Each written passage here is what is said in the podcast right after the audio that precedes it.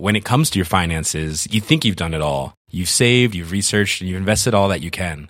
Now it's time to take those investments to the next level by using the brand behind every great investor, Yahoo Finance. As America's #1 finance destination, Yahoo Finance has everything you need, whether you're a seasoned trader or just dipping your toes into the market. Join the millions of investors who trust Yahoo Finance to guide them on their financial journey. For comprehensive financial news and analysis, visit yahoofinance.com, the #1 financial destination, yahoofinance.com. Bonjour à toutes et à tous, c'est Bart et je suis ravi de vous accueillir pour ce nouvel épisode du podcast Extraterrien, le podcast qui interviewe des sportifs hors du commun. Le but de ce podcast est de vous partager leurs secrets, leur vie et d'en apprendre beaucoup plus sur eux afin d'en tirer un maximum de conseils.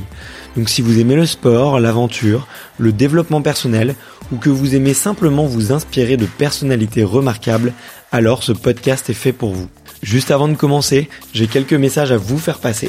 Si c'est la première fois que vous écoutez le podcast, je vous remercie d'être arrivé jusqu'ici. D'ailleurs, je vous recommande l'épisode avec Mathieu Tordeur qui a traversé l'Antarctique à seulement 27 ans. D'autre part, si vous ne le savez pas, j'ai beaucoup d'ambition avec ce podcast et je souhaite aller chercher des sportifs de plus en plus incroyables. Et j'aimerais vraiment interviewer vos sportifs préférés. Sachez que l'un des meilleurs moyens de les convaincre de participer, c'est notamment de leur montrer que vous êtes nombreux à adorer le podcast sur les réseaux sociaux et sur les notes iTunes. Donc si ce n'est pas encore fait, allez mettre une note sur Apple Podcasts ou iTunes, c'est vraiment ce qui m'aide le plus à inciter des sportifs connus à venir témoigner. Si vous écoutez plutôt sur Spotify, vous pouvez très facilement le partager en story sur Instagram, taguez-moi et je vous repartagerai. J'en profite donc pour vous rappeler le nom du compte Instagram, c'est extraterrien.podcast. Suivez-le et vous y retrouverez les coulisses du podcast. C'est aussi un excellent moyen de me faire vos retours et de me suggérer des invités. Enfin, j'ai aussi créé une newsletter que vous pouvez retrouver très facilement dans Google en tapant « extraterrien Newsletter ». C'est le premier lien qui remonte. J'y partage des bons plans santé, matériel, préparation mentale, des livres, des documentaires qui m'ont beaucoup inspiré. Allez, je ne vous embête pas plus et je laisse place à mon invité du jour. Bonjour Bruno. Bonjour. Comment vas-tu ? Bah écoute, ça va, très bien, très bien. Un beau matin ensoleillé, tout va bien. Ouais, ben j'ai cru comprendre que tu étais matinal comme moi, donc moi aussi j'aime bien faire ça de bonne heure avant de commencer la journée. Vraiment avant toute chose, vraiment je tenais sincèrement à te remercier et aussi à remercier Nadège là pour cette introduction parce que je te connaissais relativement peu personnellement avant d'avoir cette opportunité. Du coup, je me suis rué sur ton livre que j'ai trouvé fantastique en plusieurs points. Effectivement, bon, il y a des accroches personnelles, des choses sur lesquelles j'ai partagé en tout cas beaucoup d'émotions et pour avoir lu quand même quelques biographies d'athlètes ou d'anciens athlètes, j'ai rarement vu des biographies aussi factuelles avec autant de détails, tu vois, et aussi précises et ça fait plaisir à voir. Et bon, on parlera un peu de l'exercice d'écriture du livre parce que ça m'intéresse beaucoup cet exercice-là. Mais comme je te le disais, la première question, la tradition sur ces interviews, c'est un peu de commencer par ton enfance et je sais que tu as beaucoup de choses à dire là-dessus, mais c'est de savoir quel est ton premier souvenir de sport. Je crois que mon premier vrai souvenir de sport, alors j'ai 50 ans, hein, donc il y a certains à qui ça ne va pas parler du tout, il remonte aux années 77, 78, quelque chose comme ça, et cette année-là, il y a un club de football français qui est arrivé en finale de ce qu'on appelait la Coupe de l'UEFA à l'époque, qui était l'équivalent de la Ligue Europa maintenant, et qui était le club de Bastia. Et donc, ils avaient vécu une épopée incroyable et ils avaient gagné 7 matchs d'affilée. Donc, ils s'étaient qualifiés en finale. Ils avaient battu des grandes équipes, Newcastle, Torino notamment, etc. Et c'est finalement cette épopée-là qui sera le premier vrai souvenir que j'ai. J'avais 6 ans quand Saint-Etienne a perdu contre le Bayern de Munich à la finale de la Coupe d'Europe des clubs champions, comme ça s'appelait à l'époque, de foot. Mais je n'ai pas souvenir de l'avoir regardé. J'ai souvenir de savoir que Saint-Etienne avait perdu, mais pas plus que ça. Alors que Bastia, je me rappelle que j'avais regardé, je regardais les matchs et que c'est mon premier souvenir, ça a été un souvenir de football. Et puis après il y a eu la Coupe du Monde 78 de football que j'ai regardé. Et puis après c'était les Jeux Olympiques de Moscou en 80.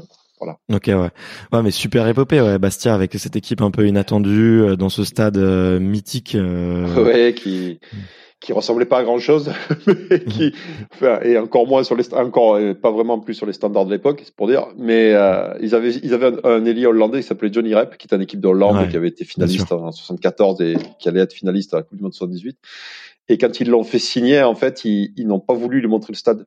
Quand il est arrivé, qu'il a discuté avec les dirigeants, etc., parce qu'il disait, si on lui montre le stade, on va plus être crédible, passer pour des moins que rien, donc du coup, on va pas lui montrer, et il a pas vu le stade, il a signé, et puis voilà. Et puis il a fait une finale de Coupe d'Europe, ce qui est pas mal. Ouais, j'ai le souvenir, je sais plus si c'est une interview ou quoi, où il raconte ça, où il dit, je comprends pas, ils m'ont fait faire 3 fois le tour de la ville pour me montrer la mer, les restaurants et tout, et ma maison, mais ils m'ont jamais montré le stade. C'est assez rigolo ce passage-là. Ouais.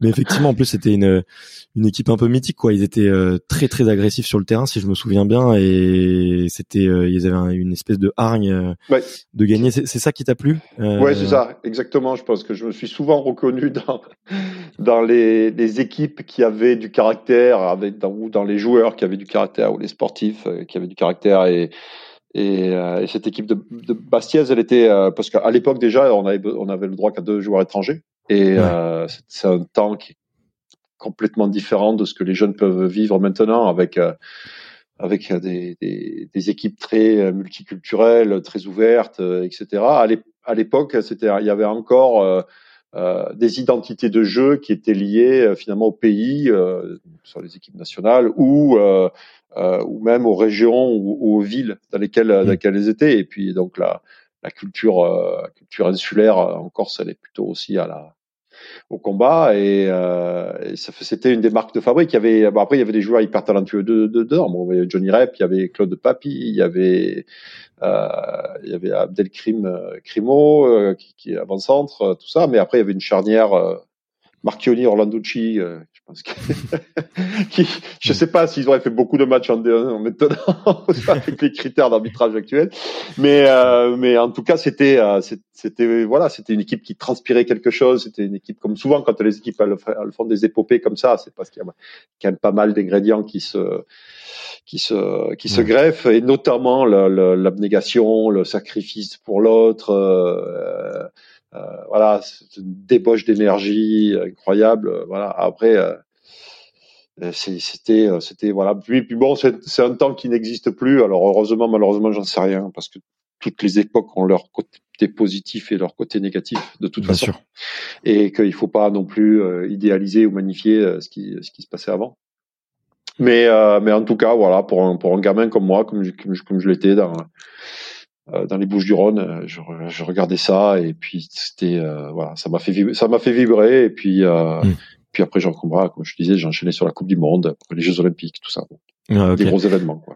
Et tu vois, typiquement là, moi ça m'intéresse beaucoup là, ce trait de caractère un peu que tu vois dans ces équipes qui t'inspirent.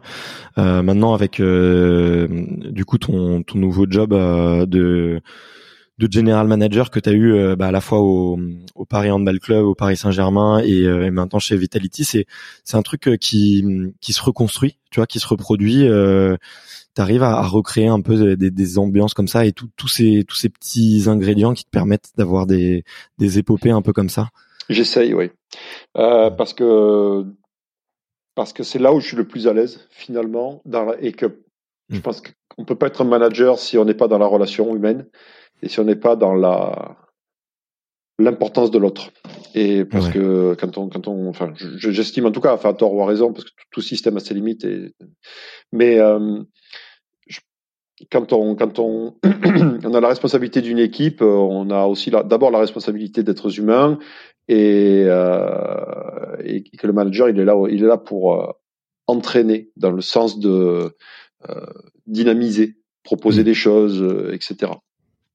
et faire en sorte que les gens ils adhèrent au projet, qu'ils aient envie de bosser d'abord pour eux, pour s'épanouir et pour faire les choses bien, et puis après pour le collectif, et puis après peut-être pour un chef, mais ou pour une institution, mais je pense que c'est important, et j'essaie de créer, et c'est ce que je fais là, parce qu'on a chez Vitality, il y a 8 équipes différentes. Ouais. Il y a 7 jeux et 8 équipes. C'est un jeu où il y a 2 équipes, donc pas tellement. Et j'essaie de beaucoup baser sur la relation humaine, sur la compréhension de l'autre, sur essayer d'être très franc, très transparent. On a des équipes qui performent plus ou moins bien. On a une équipe là qui est sur Counter-Strike, un jeu qui avait terminé à la 2e place mondiale à la fin de la saison dernière et qui a en grosse difficulté, et qui sur le début de saison, et qui n'arrive pas à se sortir du truc, mais qui va finir par y arriver, parce que c'est souvent comme ça que ça marche, mais c'est important pour moi d'être à côté, d'avoir des entretiens individuels avec eux, de les connaître, de connaître leur histoire aussi, parce que c'est aussi important, parce que les gens réagissent et ce qu'ils sont en fonction de leur vécu, de leur éducation, de leur culture, etc. Et on peut pas faire abstraction complètement de ce que sont les gens si on veut les amener, quelque part. Après, ça veut pas dire rentrer dans leur vie privée, c'est pas le sujet, mais essayer de capter ce qui fait leur moteur et de leurs questions, le pourquoi ils font les choses, ce genre de truc. J'essaie toujours de me demander et de demander aux gens pourquoi ils sont là. C'est quoi leur moteur, quoi. C'est quoi? C'est la passion du jeu. C'est parce qu'ils pensent qu'ils savent faire que ça, parce que c'est là où ils se rassurent. C'est pour l'argent, j'en sais rien. Enfin, ça peut être ça. Et parce que je pense que si on passe à côté de ça, on passe à côté dans le message, à côté de beaucoup de choses, je trouve. Ouais. Parce que finalement, on peut tenir un discours qui nous convient et qui nous correspond avec nos valeurs à nous, mais si l'autre ne le perçoit pas, parce qu'il a un référentiel qui est opposé, ça sert à rien, ça marchera pas. Ouais, mais et tu t'es formé un petit peu à tout ça, parce que tu vois, typiquement, moi je manage beaucoup de gens et je me suis beaucoup formé justement à pas forcément la compréhension et l'écoute, tu vois, mettre mettre en place des rituels, demander le pourquoi, les un à un, des rendez-vous et tout. Mais vraiment moi je me suis beaucoup formé à déceler les signes chez une personne, de voir quels étaient ses moteurs et quels étaient et comment lui retranscrire en fait mes valeurs à travers lui, son système de pensée. Donc tu vois, j'ai fait je sais pas si tu connais, peut-être ça doit te dire quelque chose, tout ce qui était les profils DISC, les profils MBTI, l'énéagramme, pour bien comprendre. Toi, c'est quelque chose qui était naturel chez toi, ou en fait tu t'es formé Je me suis formé sur le tas. Ouais. Et parce que quand j'étais joueur, j'étais tout sauf ça. C'est-à-dire que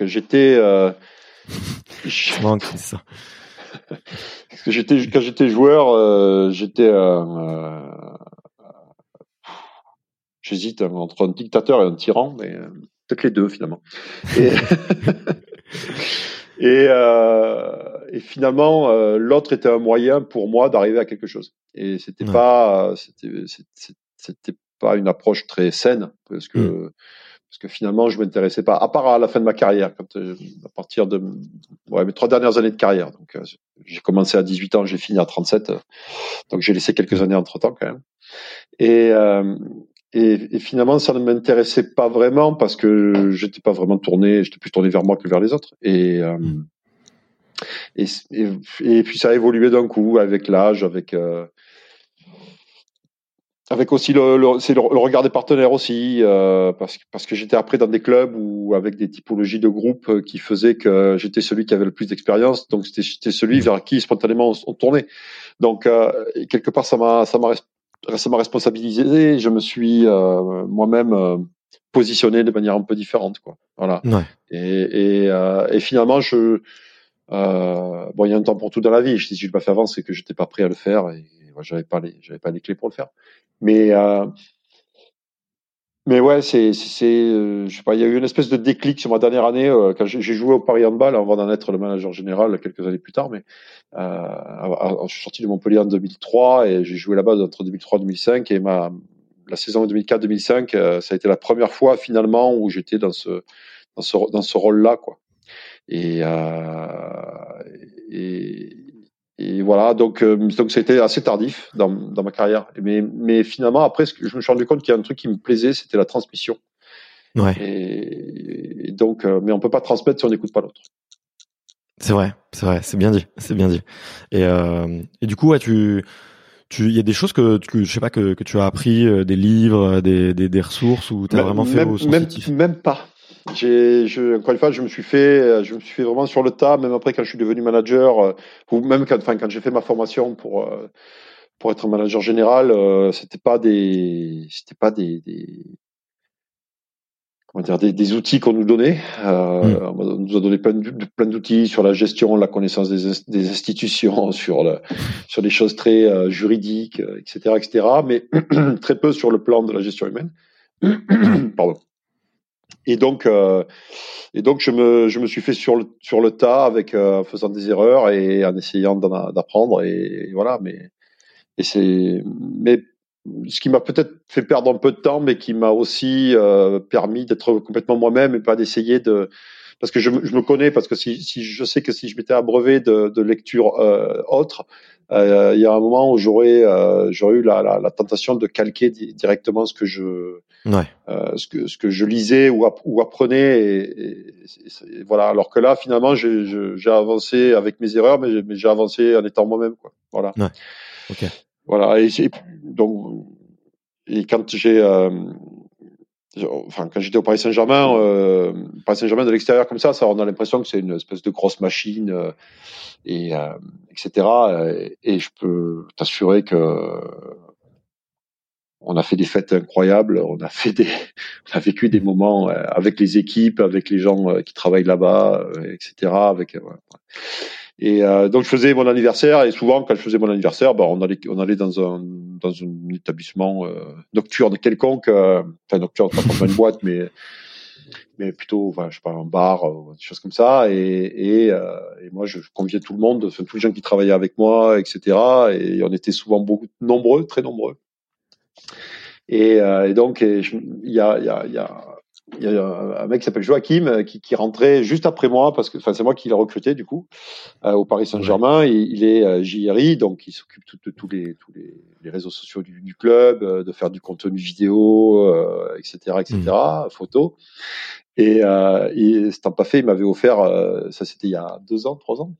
Il m'avait offert le management pour les nuls, tu vois. Comme il y avait les trucs pour les nuls, enfin, la série tout ce que tu veux pour les nuls, bon, il m'avait offert le management pour les nuls, ça m'a fait mourir de rire, donc j'avais lu quand même, hein, parce que j'avais dit, ah, super et tout, bravo, merci, bon. Et puis merci pour la blague, et puis finalement je l'avais posé sur ma table de nuit, puis je le lisais quand même un peu, tu vois, je me disais, finalement, j'ai fait des trucs à apprendre. Donc, voilà. Mais ouais, je considère qu'on est dans l'apprentissage aussi tout le temps, et on apprend beaucoup des autres. Voilà. Ouais. Et c'était voilà. Bref, c'était une anecdote en passant. Mais... Non, mais c'est bon, merci de l'avoir partagé. En plus, on sent que en te lisant, tu vois, j'ai vraiment senti que ouais, t'es dans cette quête d'amélioration permanente, tu vois, et d'apprentissage. Et d'ailleurs, c'était une question que je me demandais, tu vois, sur l'écriture du livre. Tu vois, est-ce que c'est une épreuve qui te permet, un exercice ou une épreuve qui te permet vraiment d'apprendre énormément sur toi, parce qu'on a l'impression en fait que, moi j'ai eu l'impression que qu'il y avait encore une part d'introspection dans ce livre, tu vois, ouais. Et que en même temps tu te découvrais en même temps, tu vois, sur l'exercice de l'écriture. Alors oui et non. Quand on m'a proposé d'écrire, de sortir un livre sur ma vie, mon œuvre. Après, mon premier réflexe, parce que c'est un pote en fait à moi qui travaille dans une agence de com à Paris et qui est en contact avec un éditeur pour sortir des livres, parce qu'il est très impliqué dans le milieu du sport, etc. Donc il est en contact avec un éditeur pour sortir des biographies, et il est avec l'éditeur et il m'appelle, il me dit Bruno, je suis avec l'éditeur machin, voilà. Et il me dit j'ai parlé de toi et il serait intéressé pour sortir ta biographie. Et j'ai dit, mais tu te fous de ma gueule ou quoi, enfin n'importe quoi.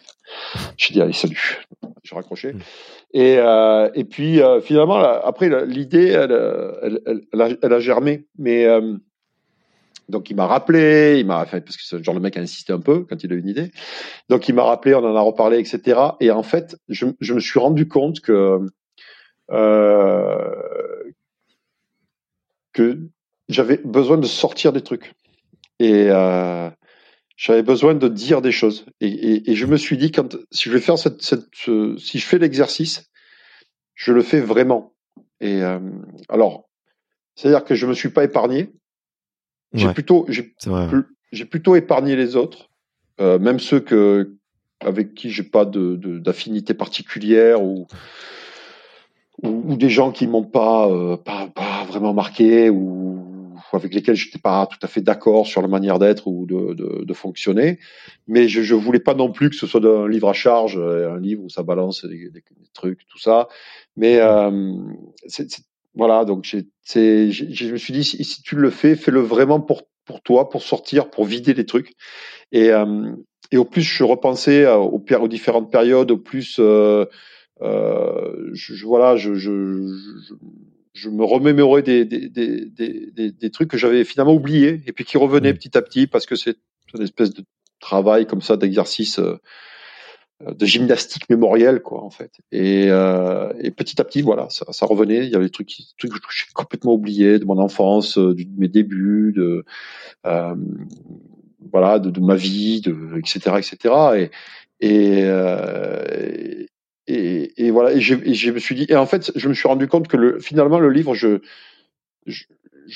m'en foutais je m'en fous toujours d'ailleurs, qu'il soit pas vendu, parce que qu'il soit vendu ou pas vendu, parce que je l'ai pas fait pour ça, en fait.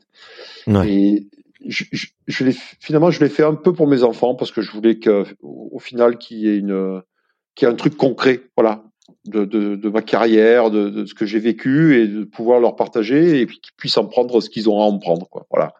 Parce que, il y a souvent dans les familles des choses qui sont pas dites, il y a des choses qu'on vit avec lesquelles on vit, pardon, et qui sont et qui perdurent comme ça. Et je pense que c'est le genre de choses, dans la mesure du possible, qu'il faut éviter. Et voilà, donc c'est pour ça que je me suis dit, voilà, il y a des choses, je vais livrer un état d'esprit, finalement, tu vois. Au-delà des anecdotes, au-delà de ce que j'ai vécu, des trucs, c'est un état d'esprit. Il fallait que le livre il soit moi, il me corresponde, et voilà. Ouais. Ben moi, il y a plusieurs choses que j'ai vraiment appréciées, c'est que déjà c'est factuel.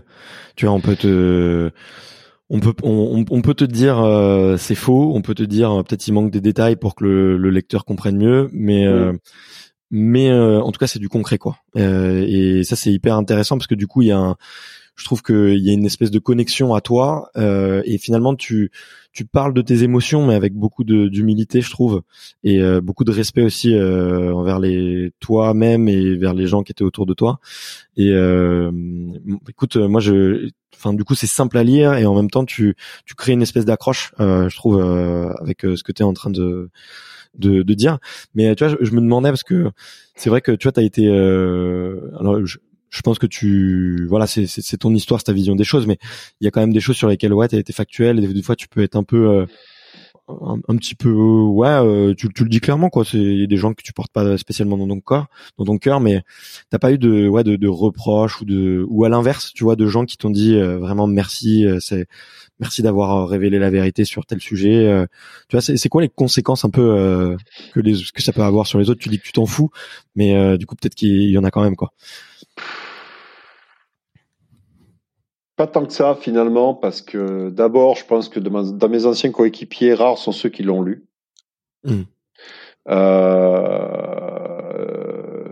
Thierry Omeyer l'a lu et m'a dit, il y a une partie de l'histoire qui est commune avec lui, donc du coup c'était aussi il me dit je connaissais un peu là où on est. Mais ça, en tout cas lui il a trouvé ça très fidèle à la façon dont il l'a vécu lui-même. Ouais. Et donc ça c'était plutôt pas mal. Il y a personne m'a dit ben non, t'es un mytho, c'est pas tout passé comme ça, qu'est-ce que tu racontes. Ouais. Voilà. En tout cas on peut pas me reprocher de me donner le beau rôle, parce que je J'assume plein de trucs tout au long du livre. Et il y a un truc qui m'a dit Nico Karabatic, qui a lu le livre. Et Nico, j'ai une histoire, mais je le connais depuis très longtemps en fait, parce que je connaissais son père. Et quand je suis arrivé à Montpellier en 2000, lui, il avait 16 ans, et ce que je lui dis dans le livre, quand on fait un truc après les Jeux, et on revient des Jeux avec l'équipe de France de Sydney, Patrice Canaillet nous laisse royalement 12 heures pour atterrir, et puis on est convoqué dans un hôtel en région de Montpellier, je crois qu'il est à Palavas ou quelque chose comme ça. Et puis il y a toute l'équipe et les joueurs du centre de formation, donc voilà, je serre la main à tout le monde, tout ça. Il y en a que je voyais c'était mes nouveaux coéquipiers parce que je jouais à Paris. Je jouais en Allemagne à ce moment-là et j'arrivais à Montpellier et je vois un jeune, j'ai fait c'est toi le fils de Branco? Parce que sa tête, il ressemblait, donc du coup c'était facile. Il me dit oui, et puis voilà quoi. Donc il avait 15 ou 16 ans à l'époque. Ouais. Et donc très vite il est arrivé, il a joué, il est passé en équipe 1, il m'a permis de gagner une Ligue des Champions. Et puis on a toujours eu ce petit truc quoi, voilà. Et donc Nico donc l'a lu et il m'a dit c'est un livre à montrer et à faire lire à tous les mecs des centres de formation. Ouais, c'est gratifiant en tout cas. Ouais, j'ai apprécié tout ça. Lui a priori lui aussi il appréciait la lecture, mais et c'est un beau compliment quoi, parce que c'est le but, c'est ça quoi. C'est essayer de transmettre des choses. Voilà. Ouais. Et si Nico pense à des jeunes du centre de formation, c'est aussi pour qu'ils aient en tête que ce partage d'expérience là, ils servent, ils servent à quelque chose. Voilà, ouais, c'est un peu le. C'est aussi la plus belle des récompenses, je trouve, tu vois, d'avoir des petits jeunes qui se posent des questions comme toi, tu t'en poses énormément étant jeune, tu vois. On sent que l'adolescence, tu vois, bah, je pense comme beaucoup de garçons, tu vois, il y a une espèce de colère, il y a une espèce de questionnement, il y a une espèce de recherche de sa place dans la société et de compréhension de ses propres émotions et je trouve que le livre apporte beaucoup de réponses, tu vois, par rapport à ça, à comment est-ce qu'on peut se construire et accepter aussi des parts très sombres, quoi. Moi, c'est qui m'a beaucoup impressionné, c'est dans les biographies d'athlètes, généralement, t'as toujours l'image de l'athlète dur, qui montre pas trop ses doutes, qui montre pas trop ses faces sombres. Et toi, t'as été très transparent là-dessus. Ça n'a pas été dur pour toi de te livrer et d'accepter toutes ces parts. Parce que tu vois, il y a des gens qui te connaissent pas comme moi, tu vois, et qui le lisent et qui peuvent se dire, mais c'est qui ce gamin en fait? Tu vois, moi, je me suis mis du côté inverse. Je me suis dit, je me reconnais vraiment en lui. Mais qu'est-ce qui se passerait si quelqu'un qui se reconnaissait pas du tout, tu vois, sur cet instinct de guerrier, cet instinct de combat. C'est très particulier. Enfin, je reste persuadé que les gens qui font des choses quelles qu'elles soient à haute intensité, ça peut être de l'entrepreneuriat, ça peut être du handball, ça peut être de l'e-sport, ça peut être tout un tas de choses. De l'art. Ou de l'art, effectivement. Mais les gens qui font ça à haute intensité ou très haute intensité, en recherche de performance, etc., c'est qu'ils ont... Il y a un côté différent de la plupart des gens, parce que sinon, la plupart des gens feraient ça. Et pour être en capacité de... Enfin, par incapacité d'accepter, c'est on se l'impose à soi-même. Hein. Enfin, il y a personne qui nous force. C'est que, enfin, à part certains gymnastes dans les pays de l'Est ou en Chine, mais sinon, on est conscient de ce qu'on fait. Mais finalement, ça ne concerne pas une majorité de gens. Et je trouve que c'est important aussi de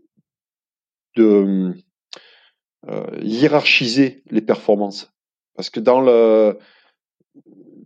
le tennis, il y a Nadal, Federer, Djokovic, et puis il y a les autres, puis il y a le top 10, et puis il y a le top 20, et puis après il y a le top 50 et le top 100. Et les gens ne sont pas les mêmes. Ouais. Dans le handball, il y a Omeyer, il y a Karabatic, avant, il y en avait d'autres, etc., des étrangers, tout ça. Mais ils ont quelque chose de différent par rapport aux autres. Ils font pas le même métier. Nico Karabatic et Thierry Omeyer ne font pas le même métier que des joueurs qui jouent en première division de hand. Ouais. C'est pas vrai. Ouais. Ils ne font pas la même chose. Parce qu'ils le font, ils en font plus, ils font mieux, ils comprennent plus vite, et avec une soif de victoire qui est tout le temps là. Ouais. Et ce sont des gens qui sont différents. Et je suppose qu'en vélo, c'était la même chose. Enfin, c'est pareil. Et quand au plus on monte sur la pyramide sportive, au plus les gens sont différents. Et je pense que c'est important de ne pas tout mélanger. Et que c'est important de rendre hommage aussi à ces gens qui font les choses plus haut, plus vite, plus fort, hein, comme on dit pour les Jeux Olympiques. Mais parce que la tendance, c'est de croire parfois que facilement, je suis passé, comme disait Malik Bentalad sur un sketch, à ça du Real Madrid, quoi, parce que j'avais 6 ans et je marquais des buts au foot et je passais à ça du Real Madrid.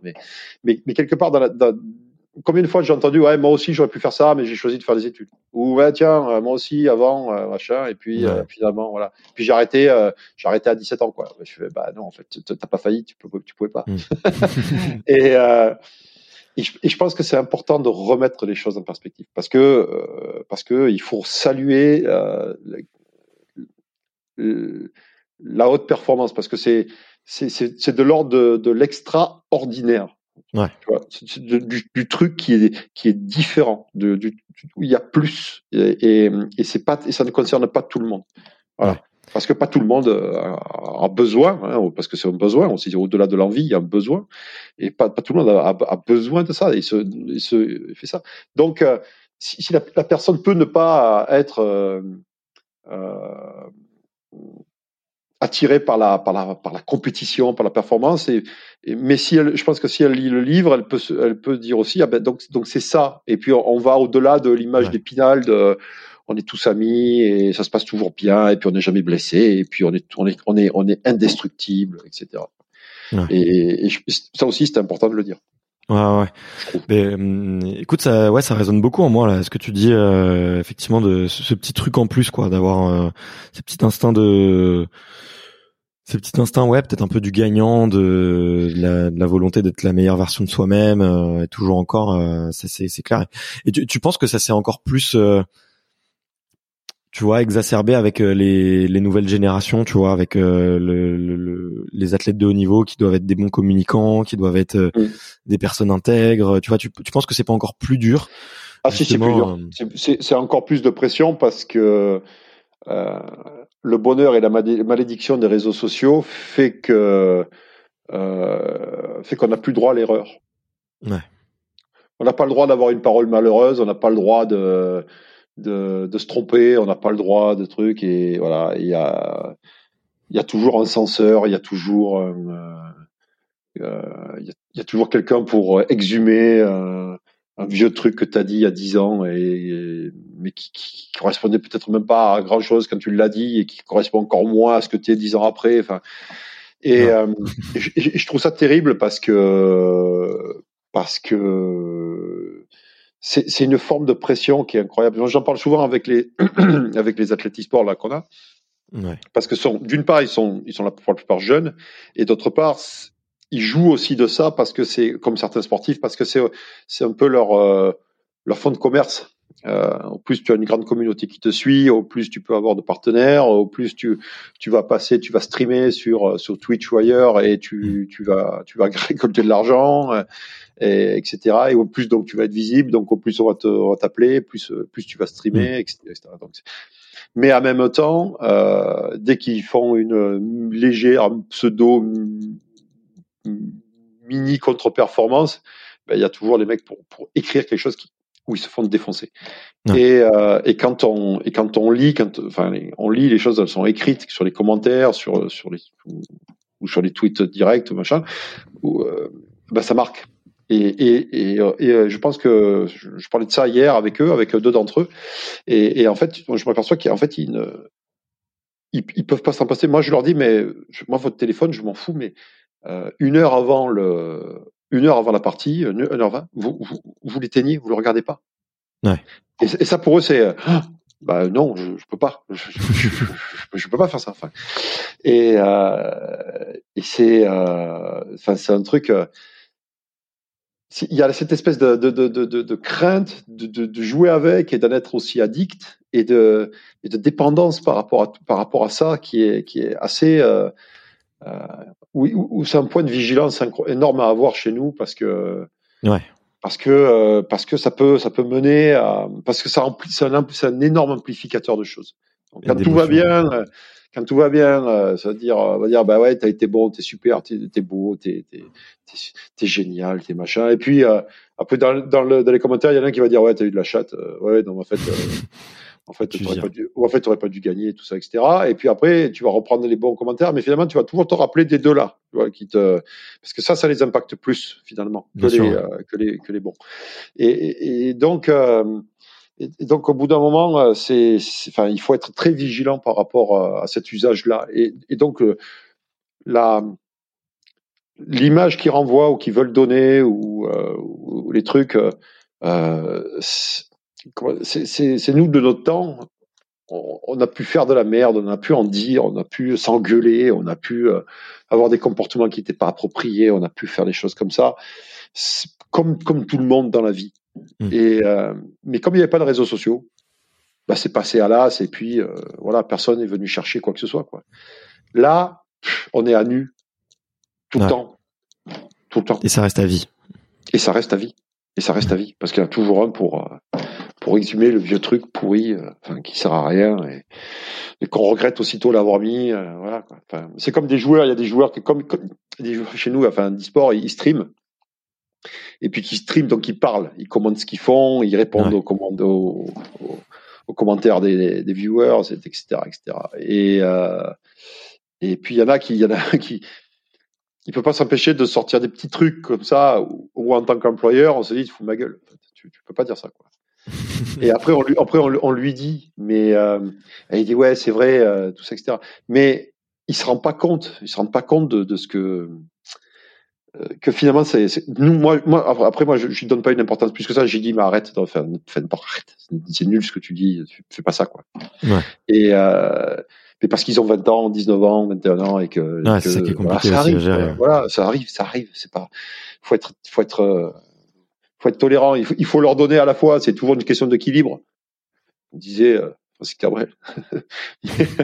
Mais c'est une question d'équilibre, parce que tu es là pour donner un cadre, pour responsabiliser, pour dire tu as un contrat, tu es professionnel, tu dois faire ça, tu es redevable de ça, nous on est redevable de trucs, toi aussi, tu vas faire des choses, etc. Mais en même temps, c'est des gamins. Ouais. C'est des gamins.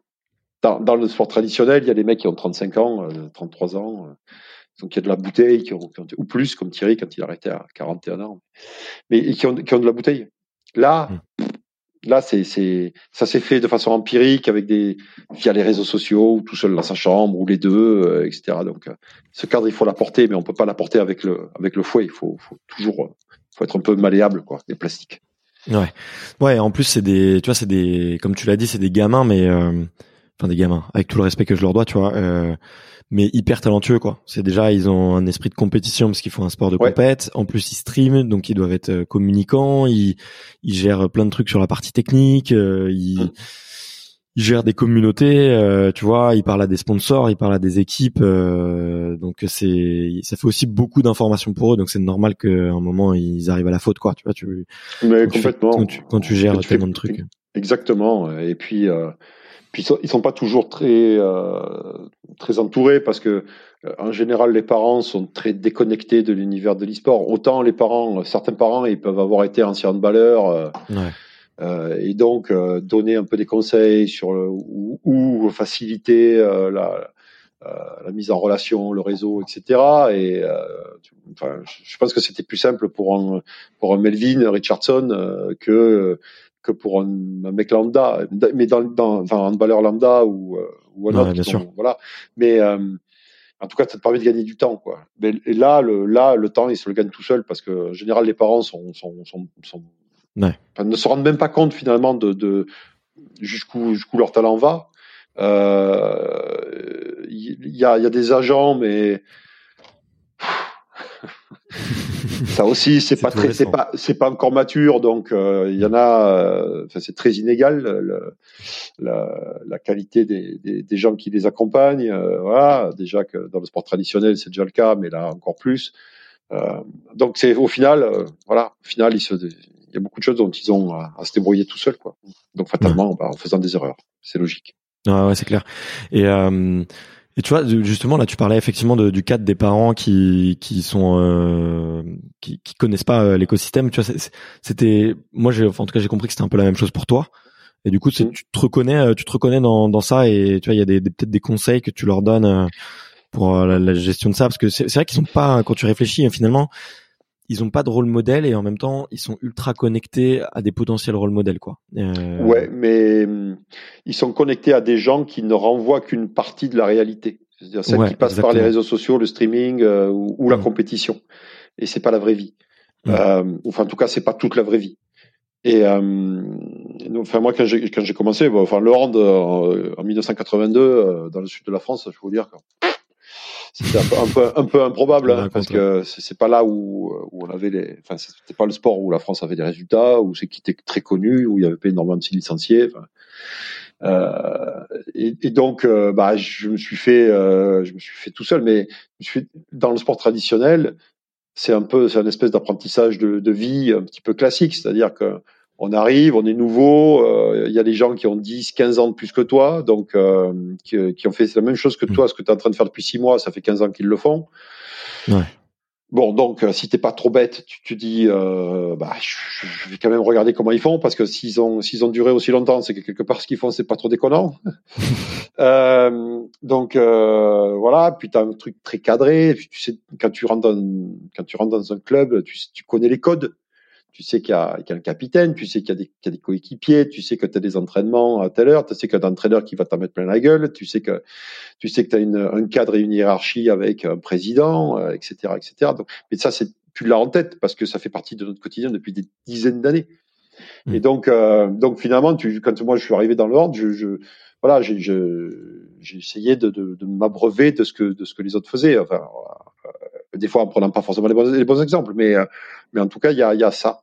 Il y a ce brassage générationnel qui te permet aussi de grandir aussi quelque part. Dans l'e-sport, c'est pas le cas, parce que le mec il est vieux à 23 ans. When it comes to your finances, you think you've done it all. You've saved, you've researched, and you've invested all that you can. Now it's time to take those investments to the next level by using the brand behind every great investor, Yahoo Finance. As America's #1 finance destination, Yahoo Finance has everything you need, whether you're a seasoned trader or just dipping your toes into the market. Join the millions of investors who trust Yahoo Finance to guide them on their financial journey. For comprehensive financial news and analysis, visit yahoofinance.com, the #1 financial destination, yahoofinance.com. Et rares sont les athlètes e-sport qui ont 30 ou entre 28 et 30. Ouais. Donc c'est encore plus compliqué, et ils sont en plus. On parlait de ça parce qu'on essaie de leur donner ce cadre-là en leur disant c'est important de jouer, de progresser au jeu, mais c'est important de bien manger, de bien dormir, de faire de l'effort physique, et de se construire son corps aussi, parce que ça va t'aider finalement à être moins fatigué, à avoir moins même dans la journée, d'avoir moins de coups de fatigue et des choses comme ça. Et puis ça va te permettre de tenir toute la saison, parce que les saisons sont très longues. Enfin, il y a énormément de matchs, de parties, de tournois, etc. C'est truc épuisant, ouais. Oui, non, mais vraiment. Et puis quand ils s'entraînent, donc ils restent sur l'ordi, ils jouent, ils essaient 4-5 heures d'affilée. Donc c'est quand même dur, hein. Enfin, franchement, tous les jours. Ouais. Et moi je leur dis appuyez-vous sur l'expérience. On a une espèce de team manager qui est une espèce d'intendant plus auprès de chaque équipe, et on a fait venir des gens qui viennent du sport traditionnel pour amener ce cadre-là aussi. Donc appuyez-vous sur Mathieu Péché, par exemple, que j'ai eu la chance de recevoir. Et donc qui font vraiment très très bien leur rôle. Je dis, appuyez-vous sur eux. Vous avez des coachs, c'est nouveau pour vous, c'est nouveau pour les coachs aussi, mais appuyez-vous sur vous. Appuyez-vous sur moi. Appuyez-vous sur la structure. Vous avez des questions, n'hésitez pas, etc. Parce que, encore une fois, il y a la tentation, quand on fait de l'e-sport, de faire les choses tout seul, dans son coin, et de grandir, entre guillemets, dans ta chambre, quoi. Ouais, tu vois. Mais au final, tu seras jamais autant armé que quand tu auras partagé l'expérience avec d'autres. Ouais.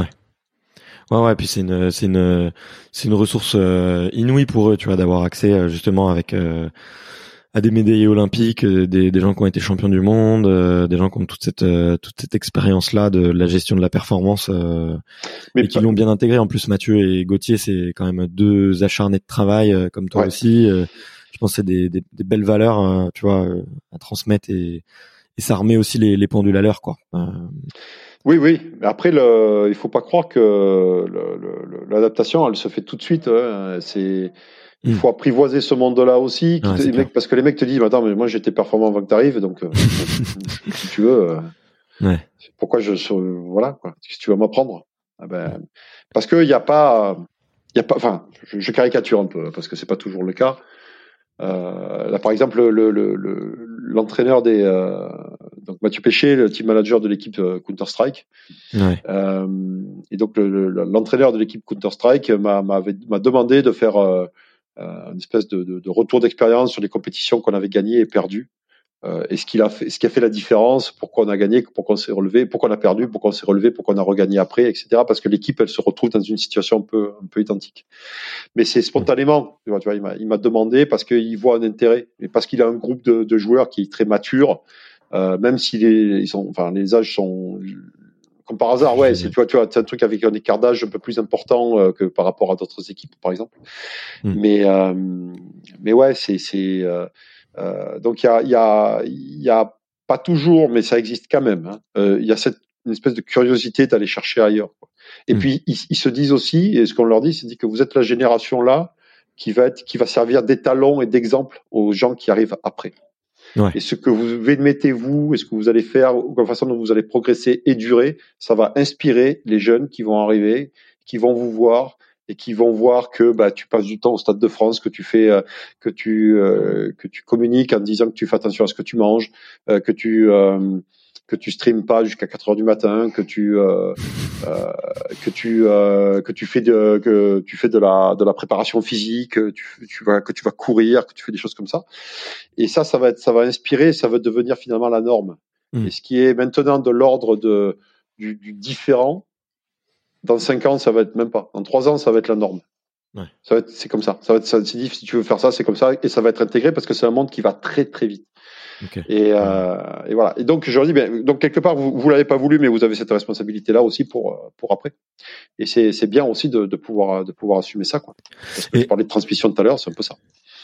Tu parles d'après-carrière avec ces jeunes, tu vois, justement parce que non, tu t'en parles pas du tout. Non, il y en a un ou deux, mais parce qu'ils sont pas jeunes par rapport aux autres, ils ont 28 et 30 ans. Mais parce que j'avais compris que ça se terminait quand même tôt, une carrière. En tout cas, pas forcément sur la partie stream, mais sur la partie vraiment compète. Ouais. Que c'était sur les temps de réaction. Moi, je déteste, tu vois, cette image de la date de péremption sur des athlètes. Je trouve que c'est une grosse bêtise. Tu vois, on va avoir tendance à dire, tu vois, bon, dans les sports plus traditionnels, c'est après 30 ans, on va dire que tu périclites. Ouais. Et il y a plein de contre-exemples, tu vois, mais en même temps, il y a une loi de la nature aussi qui est vraie. Et j'ai l'impression que c'est encore plus rapide. Donc, comment est-ce que vous le gérez, ça, en fait, cette rapidité, cette célérité? En fait, j'essaie de leur faire se rendre compte que ce qu'ils vivent je parlais de l'extraordinaire ou de l'ordre de l'exception par rapport à ce qu'ils vont vivre dans leur vie. Et quand t'as 19-20 ans, c'est compliqué de l'entendre. Ouais. Tu vois, parce que tu relativises pas et t'as l'impression que tu poses pas la question, quoi. Puis ils ont toi comme mauvais exemple pour leur dire.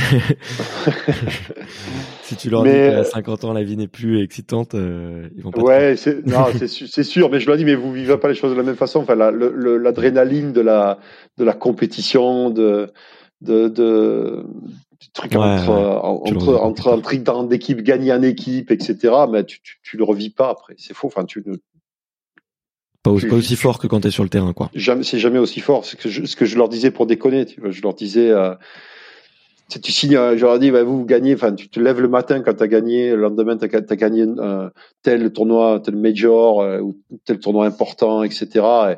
Et là, tu te dis, tu te réveilles le matin, t'es comme quand le lendemain d'un titre, quoi, tu vois, tu te réveilles, t'es rempli de satisfaction, d'épanouissement, etc. Je dis, moi, quand j'ai signé un contrat de partenariat avec un mec, le lendemain, je me réveille pas. Oh, putain, c'est bien, c'est bon. Là, je me réveille, point, quoi. Voilà. Donc c'est pareil. Et vous, c'est pareil quand enfin, voilà. Et ce que vous vivez là, vous vivez vraiment. Et faites-le à fond. Et on va vous donner les armes pour le vivre le plus longtemps possible. Parce que dans l'e-sport, il n'y a pas encore cette notion de carrière. Il n'y a pas cette notion de faire durer. Il y a pas. On est vraiment dans l'instant. Ah ouais, mais je suis tout à fait d'accord avec toi. Tu sais, c'est vrai que le sport, mais même tu vois en dehors du haut niveau. Moi, je me suis jamais senti aussi bien que le lendemain de mon premier marathon ou de mon premier triathlon ou d'une compète de rugby que j'avais gagnée. Et tu vois, pourtant, dans le quotidien, bah, j'ai mes petites victoires à moi, comme tu l'as dit, une petite vente, un recrutement, un truc qui se passe bien. Mais tu vis jamais des trucs aussi intenses, quoi. Donc, écoute, ouais, ça me parle tout ça. Et il y avait une question que je voulais te poser, que je t'ai pas posée, même si là on parle depuis tout à l'heure justement de Vitality.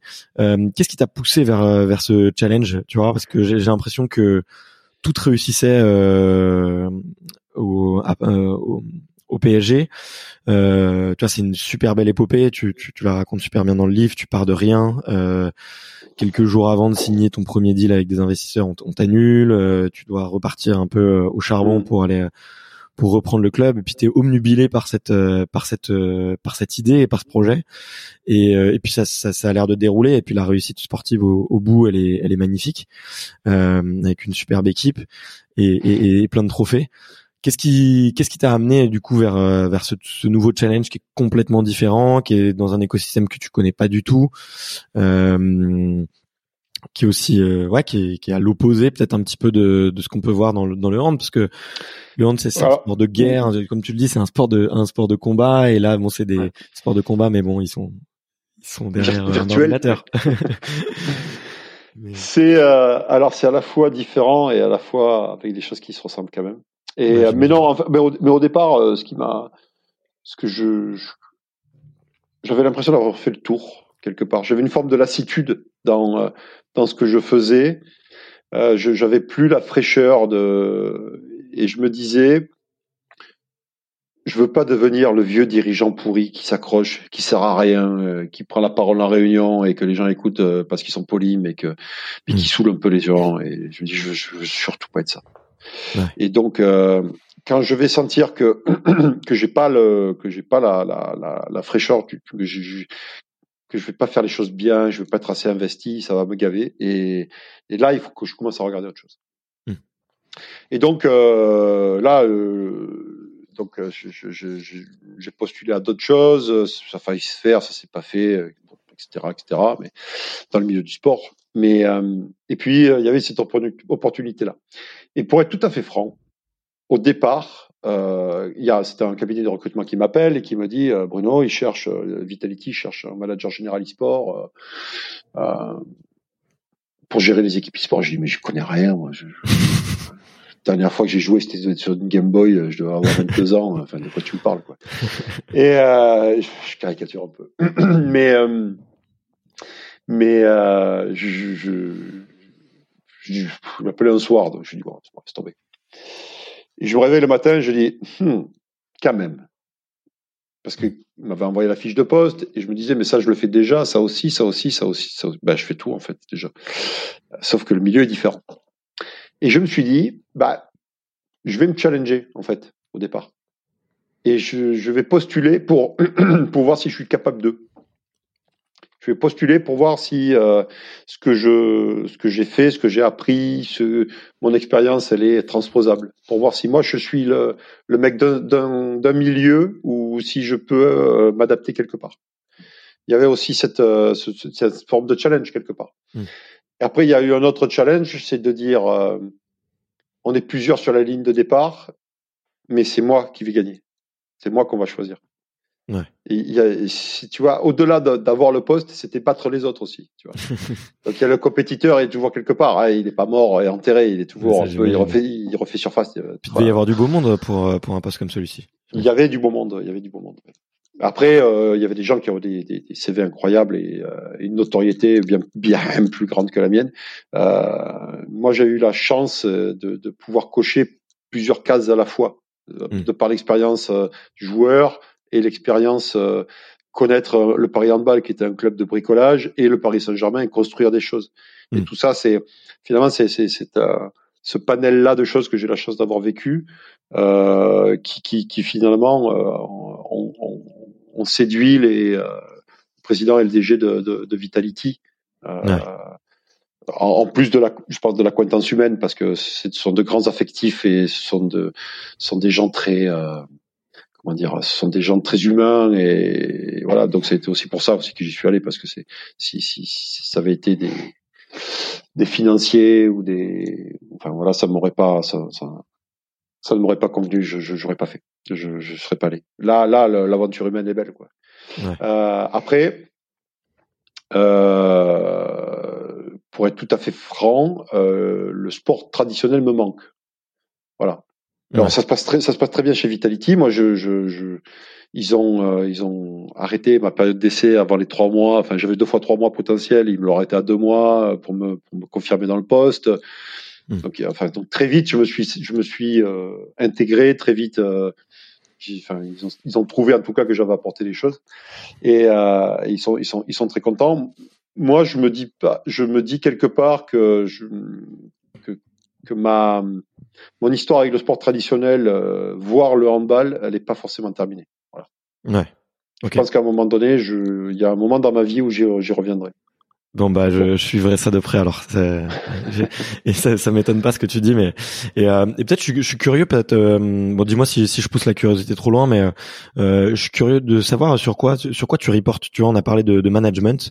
Pour moi, le management, c'est un outil, c'est un moyen, mais c'est pas forcément un objectif en soi. Tu as par exemple, tu vois, tu vas avoir un objectif, bon, on a parlé financier, c'est sûrement pas ça, mais, objectif financier, bah, et j'en ai aussi, puisque il y a les budgets à optimiser, il y a une ligne, ouais, à tenir, et voilà. Après, non, mais moi, ce qui m'importe, c'est la performance. C'est la performance, ouais, ok. Toi, la performance, on y met ce qu'on veut dedans. La performance, elle est économique, elle est parce qu'on est obligé de passer par là de toute façon.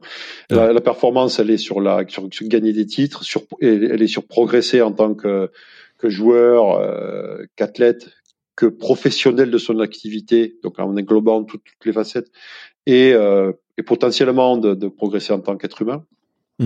Je pense que le marqueur, c'est ça, c'est la performance. Et okay, le management doit aider à trouver les clés pour que les gens soient performants et arrivent à remplir les objectifs. Ouais. Et tu sais, tout à l'heure on a parlé un petit peu du fait que les numéros 1 étaient toujours un peu différents, qui faisaient un... Moi, j'ai l'impression que tu recherches beaucoup la remise en question, l'apprentissage personnel. Est-ce que pour toi, ça, c'est la clé de la performance, le fait de se remettre en question et de toujours chercher à être la meilleure version de soi-même? Oui, il faut être en mouvement, parce qu'à partir du moment où on s'arrête, de toute façon, d'abord les autres continuent d'avancer et ils te rattrapent et te dépassent. Et ensuite tu te scléroses, quoi, et tu te pétrifies un peu, tu vois. Si je force un peu le trait sur les images, et je pense que c'est le mouvement qui nous sauve, c'est la vie, et vivre, c'est bouger, c'est voilà. Et donc mais tu bouges en te challengeant, tu bouges en te remettant en question, tu bouges en essayant d'apprendre, etc. Enfin, moi, il y a des tas de choses que les mecs du sport, que les athlètes, ou que les gens que les fondateurs de la boîte, là, le président, le DG, ils m'apprennent sans le savoir, parce qu'ils se sont construits d'une certaine manière qui était différente de la mienne. Donc, du coup, ça ouvre mes chakras sur certains trucs, et je peux. Voilà, et c'est super intéressant pour ça aussi, quoi, tu vois. Ouais. C'est aussi ça aussi qui me disait, faut que je sorte du hand, parce que c'est non pas que les gens du hand n'ont rien à m'apprendre, loin s'en faut, mais mais à un moment donné, j'avais fait le tour de beaucoup de personnes parce que je me rappelle, j'étais à une assemblée générale de la Ligue. Je regarde et j'ai fait, bon, alors lui, je le connais depuis que j'ai 15 ans. Lui, j'ai joué avec. Lui, ça fait 20 ans. Lui, ça fait 25. Lui, ça fait 10 ans. Et je me dis, mais ouais, en fait, c'est un truc un peu fermé. C'est un peu toujours les mêmes. Il n'y a pas beaucoup de renouvellement profond, en fait. Ouais. Et pour moi, ça... Et au bout d'un moment, je me disais, il faut quelque chose d'un peu nouveau, quoi. Voilà. Ouais, ouais. Bien sûr. Puis t'as laissé les clés à une bonne personne, j'ai l'impression. Bah, j'ai laissé les clés à une personne qui a montré pendant 20 ans ce qu'était la haute performance, ce que ça voulait dire pour lui, la remise en question et l'efficacité, quoi. Mmh. Et ce qu'il a fait en tant que joueur, au poste de gardien, personne d'autre l'a fait. Et dans l'histoire du hand, et avant que quelqu'un fasse la même, il va se passer du temps. Et c'est quelqu'un qui fatalement va reporter ce qu'il était sur son activité professionnelle parce que c'est sa nature profonde, en fait. Ouais, tu le sais, toi. Le handball est un prétexte parce que qui lui a permis de sortir ce qu'il avait de mieux en lui. Mmh. Et ben, comme le handball, comme il a arrêté de jouer, ben maintenant c'est son activité professionnelle. Bon, à partir du moment où ça lui plaît, etc., ce qui semble être le cas, où ça lui convient, ce qu'il cherche. Et donc quelque part, il va réussir. Et si c'est moi qui ai demandé au club à ce qu'on garde Daniel et Thierry, Daniel Narcisse et Thierry Omeyer. Parce que sur un club jeune, c'est important de garder les mecs qui étaient là depuis assez tôt et qui ont gagné des choses avec le club parce que c'est ça qui t'inscrit dans la durée, dans l'histoire et dans ta culture de club. Et je me disais aussi, je vais former Thierry parce que c'était le plus près avec par rapport à Daniel pour pouvoir aussi se projeter sur ce genre sur le métier parce qu'il s'est formé, il a fait la même formation de manager général que j'avais fait en plus de passer ses diplômes d'entraîneur, ce que je n'ai pas fait parce que ça m'a jamais intéressé. J'ai jamais voulu être entraîneur, je me suis dit vous êtes fous les gars, entraîneur, faire un truc de monomaniaque qui t'empêche de dormir la nuit, non, je suis désolé mais non. Il y a une relation spéciale avec les entraîneurs, j'ai l'impression, c'est tout l'un ou tout l'autre. Ouais, exactement. Ouais. Et donc je me disais que Thierry, parce que je partais du principe de me dire, à un moment donné au Paris Saint-Germain, comme j'étais là depuis le départ, j'avais embauché tous les mecs, tous les gens qui étaient là, c'est moi qui les avais embauchés au final, quoi. Mmh. Et je me dis, mais je compile toutes les informations. Si je traverse la rue, je passe sous un camion ou je me fais renverser par un truc, ou si je suis malade, je vais à l'hôpital, je suis hospitalisé un mois, j'en sais rien. C'est pas bon pour la structure. C'est parce que c'est trop aléatoire. Donc, et c'est pas parce que dans un club, moi je suis contre les clubs qui avec des gens omnipotents. C'est parce que c'est créer de la dépendance. Qui est trop forte et la vie elle est tellement aléatoire que tu peux pas te permettre de tout condenser dans une personne. Enfin, en tout cas moi c'est comme ça que je le vois. Et donc j'ai essayé de former Titi pour de plus en plus, en lui partageant de plus en plus de choses, donner des responsabilités, de les laisser se démerder dans des situations où je le mettais un peu en difficulté exprès, mais tout en gardant un œil quand même pour pas que ça parte en vrille. Mais c'est jamais parti en vrille.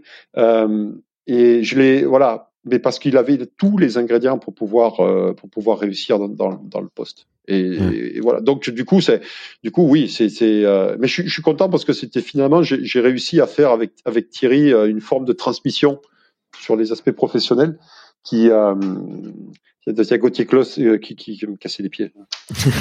On a passé le bonjour de la part de Barthes. C'est Barthélémy qui passe le bonjour. Ah, c'est ça ? Ouais. Bon, bah non, j'aurais pu déranger. Tu déranges pas, de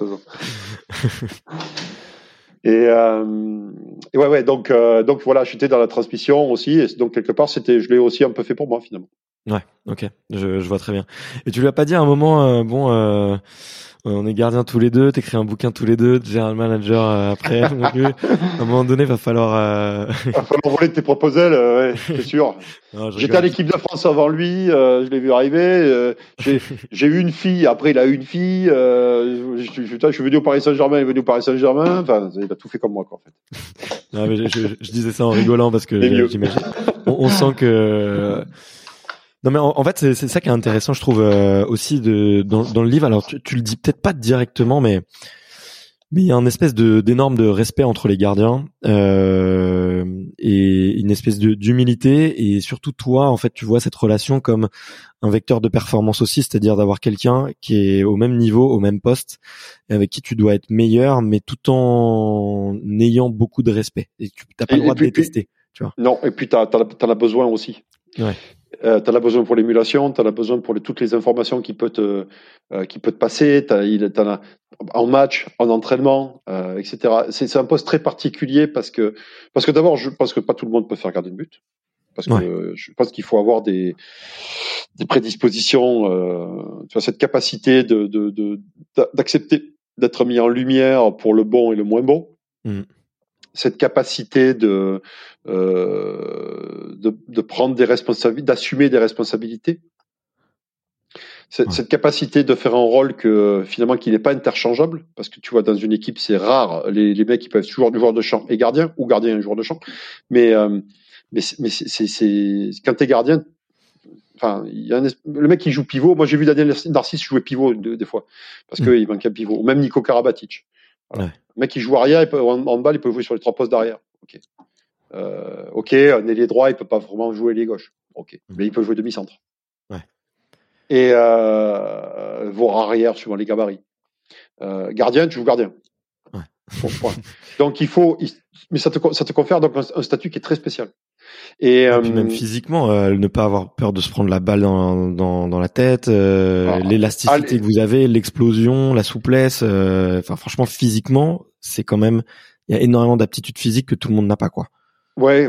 Après que tu développes aussi avec le truc, mais si t'as pas le mental, tu peux avoir le physique que tu veux, qui est le plus explosif, rapide, souple, tout ce que tu veux. Si t'as pas le mental, ça sert à rien. Le mental, c'est le premier prérequis chez le gardien de but.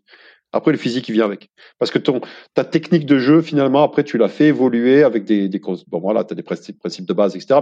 Mais après, tu l'as fait évoluer en fonction de ton physique. Si t'es un peu plus grand, plus souple, moins souple, machin, etc.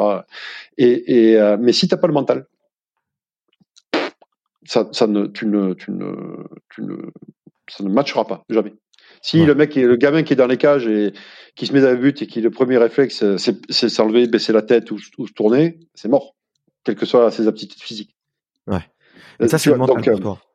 Ça c'est le mental, c'est de se dire quelque part je vais à l'encontre du réflexe de survie primaire qui est de quand on te jette ton projectile dessus de l'éviter, de se dire on te jette ton projectile dessus, tu mets le plus de surface possible pour l'arrêter. Donc c'est pas logique en soi. Donc il faut contre humain. Ouais. Et donc du coup comment, enfin tu vois, donc, du coup tu voilà, ça veut dire qu'il faut que tu trouves des gens qui soient à l'aise avec ça déjà. Et après encore une fois il y a la notion comme je vous disais de responsabilité, de mise en lumière, de micro-management de ta défense, de Enfin, tu le vois au foot, les gardiens qui gueulent sur leurs défenseurs, les gardiens qui pour les placer dans un mur, ou pour les faire, les mettre tel ou tel endroit, au hand encore plus. Et grâce à Vincent Gérard, on a la tradition se perpétue du gardien de but qui engueule ses défenseurs quand il prend un but. Et je le remercierai jamais assez que la race s'éteigne pas avec Thierry Omeyer et moi. Mais voilà, et ça te confère un statut très particulier. Et c'est pour ça que les gardiens se reconnaissent entre eux. Ouais. Et c'est pour ça aussi que tu peux être en concurrence, parce que quand tu joues, il y en a qu'un qui joue. Hein. Des fois, les arrières, ils jouent, il y en a deux. Hein. Ou les pivots, ils jouent, il y en a deux qui jouent, qui peuvent jouer en même temps sur le hand. Au hand. Sur le gardien de but, tu peux pas jouer à deux. Donc, il y en a un ou l'autre.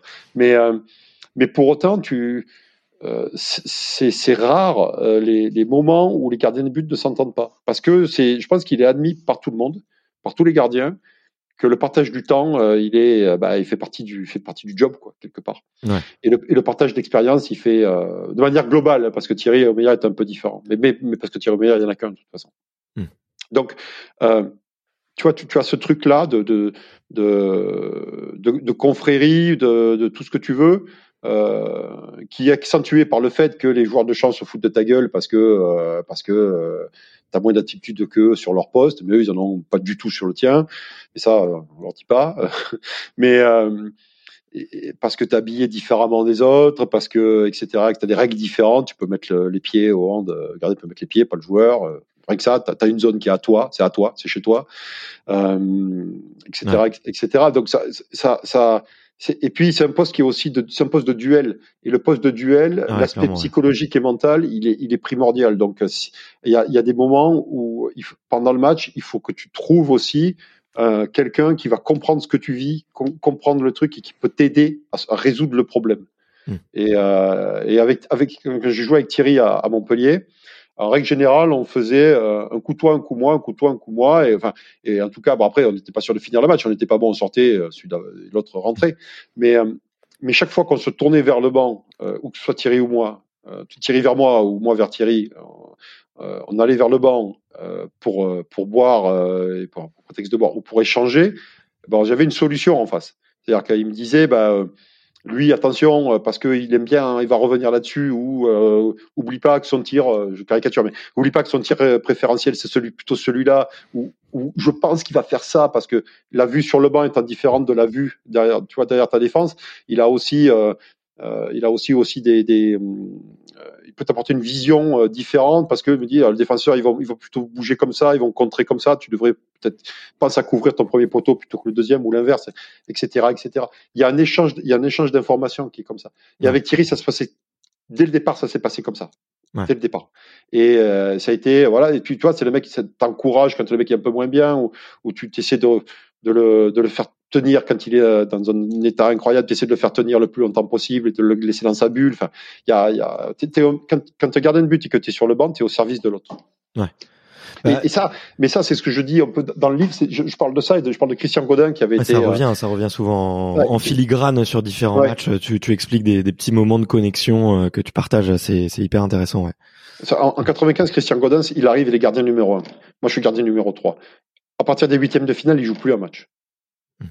Alors qu'il est gardien numéro 1. Et c'était, et il a de l'ego, il a de la fierté, etc. Et c'est normal. Et heureusement. Et, chaque fois qu'il y avait un entraînement, il disait, avant les matchs, avant le huitième, le quart, la demi, la finale, il disait, les gars, je suis à votre disposition. Vous me dites. Si vous voulez vous reposer, que j'aille dans les buts à l'entraînement, j'y vais. Si vous voulez faire, allez-y. Si vous avez besoin de tel exercice, je vous le fais. C'est ça, etc. C'était un super coach de gardien, quoi. Voilà. Et pareil en 2001. En 2001, il alterne avec Thierry. Moi, j'ai la chance de faire tous les matchs à partir des phases finales, en tout cas. Et je me rappelle ce match contre l'Allemagne où il pensait jouer parce qu'il jouait en Allemagne, il jouait à Magdebourg à cette époque-là, Christian. Et comme Daniel, Constantini était quelqu'un qui aimait bien faire des surprises et sortir des mecs que l'entraîneur adverse ne pensait pas retrouver en face. Donc, il a sorti Thierry contre l'Allemagne parce qu'il s'est dit, les Allemands, ils attendront quoi ? Ils attendront Christian Godin. Voilà. Donc, je mets Thierry Omeyer. Comme il a utilisé Daniel Narcisse en finale des championnats du monde, alors que Daniel, il avait une expérience internationale qui était nulle, ou quasi nulle, parce qu'il connaissait les qualités de Daniel déjà, et puis qu'il s'est dit, jamais les Suédois, ils vont travailler Daniel Narcisse en vidéo. Jamais. Eh ben, ils n'ont jamais, voilà. Et puis, quand Daniel il rentre sur les prolongations, il est au fin de match, il est précieux. Donc, voilà. Et donc, Christian, qui avait mal vécu le fait de pas jouer ce quart de finale contre l'Allemagne en 2001, et qui, pour le mondial en France, et qui est derrière le banc, il est même pas sur le banc, il est derrière le banc avec les remplaçants français qui n'étaient pas sur la feuille de match, il m'appelait, il me regardait, il me faisait des trucs, il me disait machin, lui, là, tout ça. Enfin, il était complètement dedans, quoi. Voilà. Mais ça, je pense que on peut raconter ce qu'on veut, mais c'est souvent chez les gardiens de but qu'on en tout cas dans le hand, en tout cas, je sais pas comment ça marche au foot, au hockey, mais les gardiens de but de hand, ça marche vraiment comme ça. Ouais, ouais. Moi, j'allais te demander sur d'autres sports, mais si tu me dis que t'as pas trop de connexion, mais en tout cas, c'est... Moi, en tout cas, depuis ma télé, et Dieu sait que j'aime le hand, tu vois, en tant que supporter et en tant que joueur, pour moi, il y a toujours un petit côté un peu zinzin quand même. Je me dis, moi, petit jeune, je m'en suis pris une dans la tête et j'ai compris. Je me suis dit plus jamais, mais du coup, tu sais, il y a cette espèce de un peu d'admiration, tu vois, de effectivement et le sens du sacrifice, tu vois, le sacrifice oui. Pour l'équipe, tu vois, tu te dis mais le pivot c'est pareil hein, aussi un peu rendre hein. Le pivot il ramasse, il a un rôle obscur, on voit pas le grand public, enfin on voit pas forcément ce qu'il fait à part quand il prend la balle pour marquer, mais sinon tout le travail de bloc, etc., il est pas forcément hyper bien en lumière quoi. Et encore plus de montant là c'est un peu mieux, les défenses sont plus ouvertes, on voit plus, voilà, il y a plus de buts, on voit plus les gens, enfin c'est... Mais donc ils sont un peu plus mis à l'honneur, mais bon, en soi c'est aussi un poste qui est très compliqué. Et je me rappelle, enfin quand j'étais gamin, on mettait gardien celui qui était absolument pas, qui était un peu débile et pas coordonné et qui arrivait pas à courir.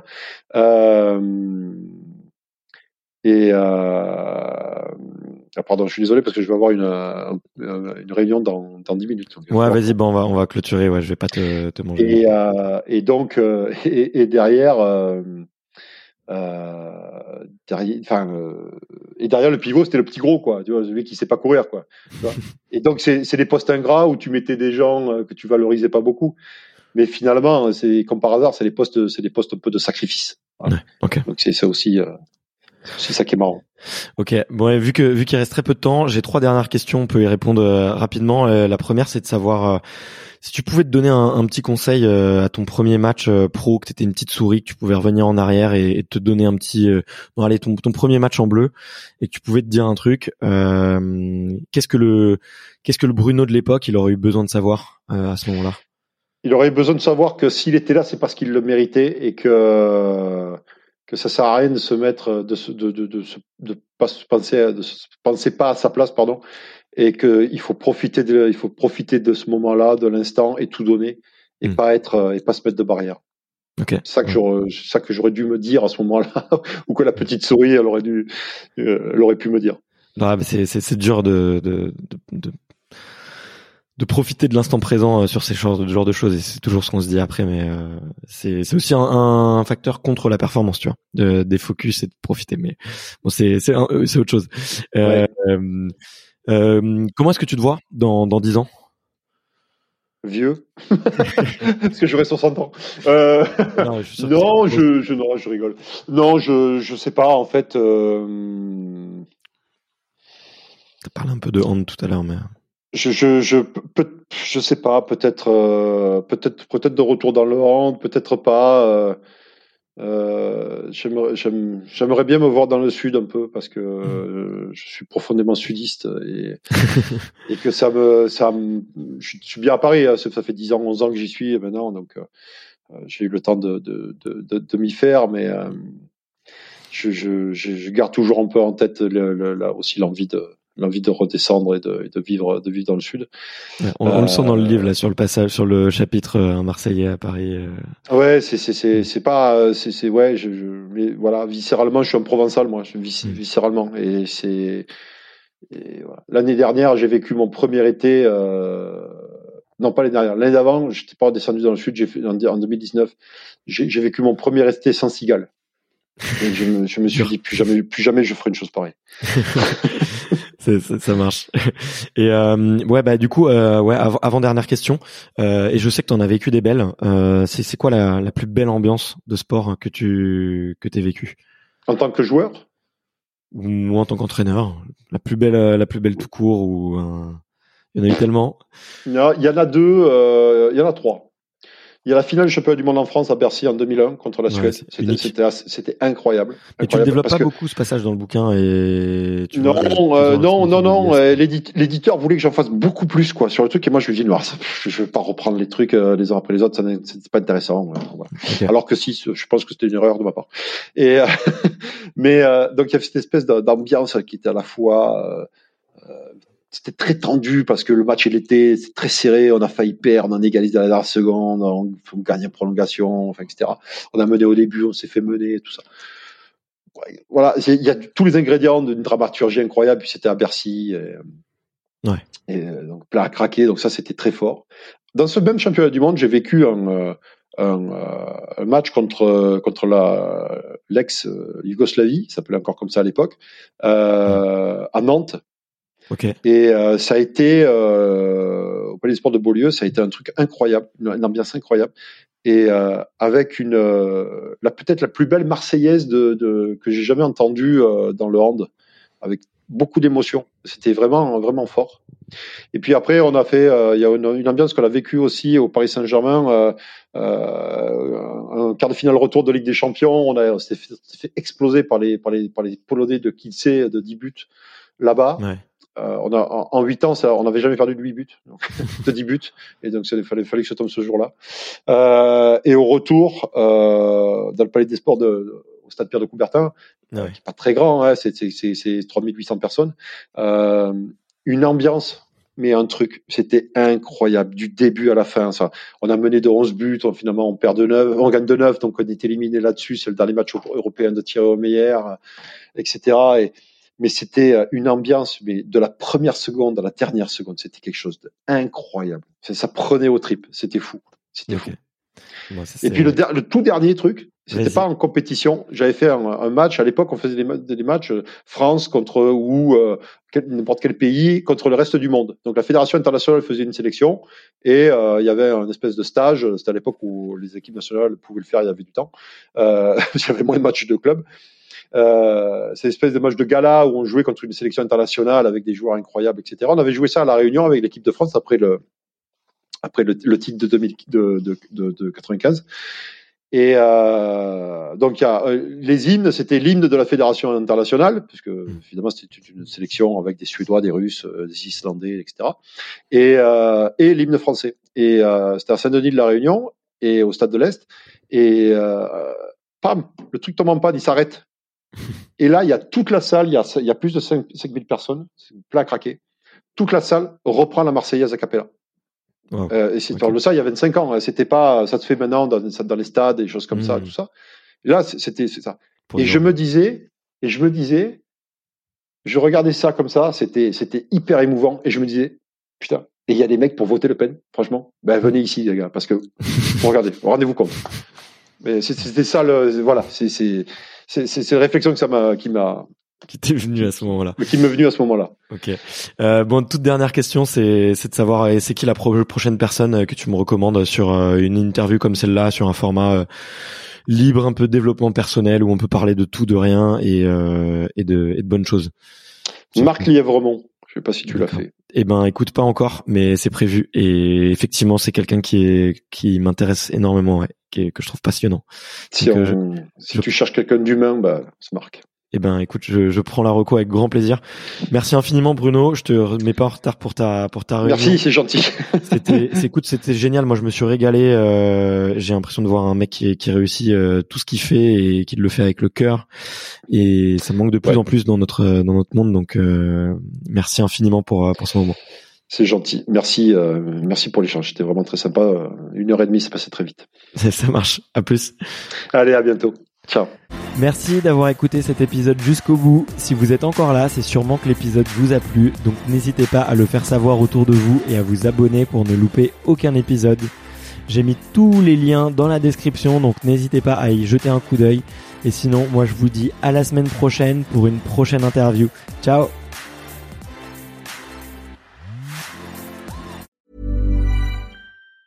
Even on a budget, quality is non-negotiable. That's why Quince is the place to score high-end essentials at 50 to 80% less than similar brands. Get your hands on buttery soft cashmere sweaters from just $60, Italian leather jackets, and so much more. And the best part about Quince, they exclusively partner with factories committed to safe, ethical, and responsible manufacturing. Elevate your style without the elevated price tag with Quince. Go to quince.com/upgrade for free shipping and 365-day returns.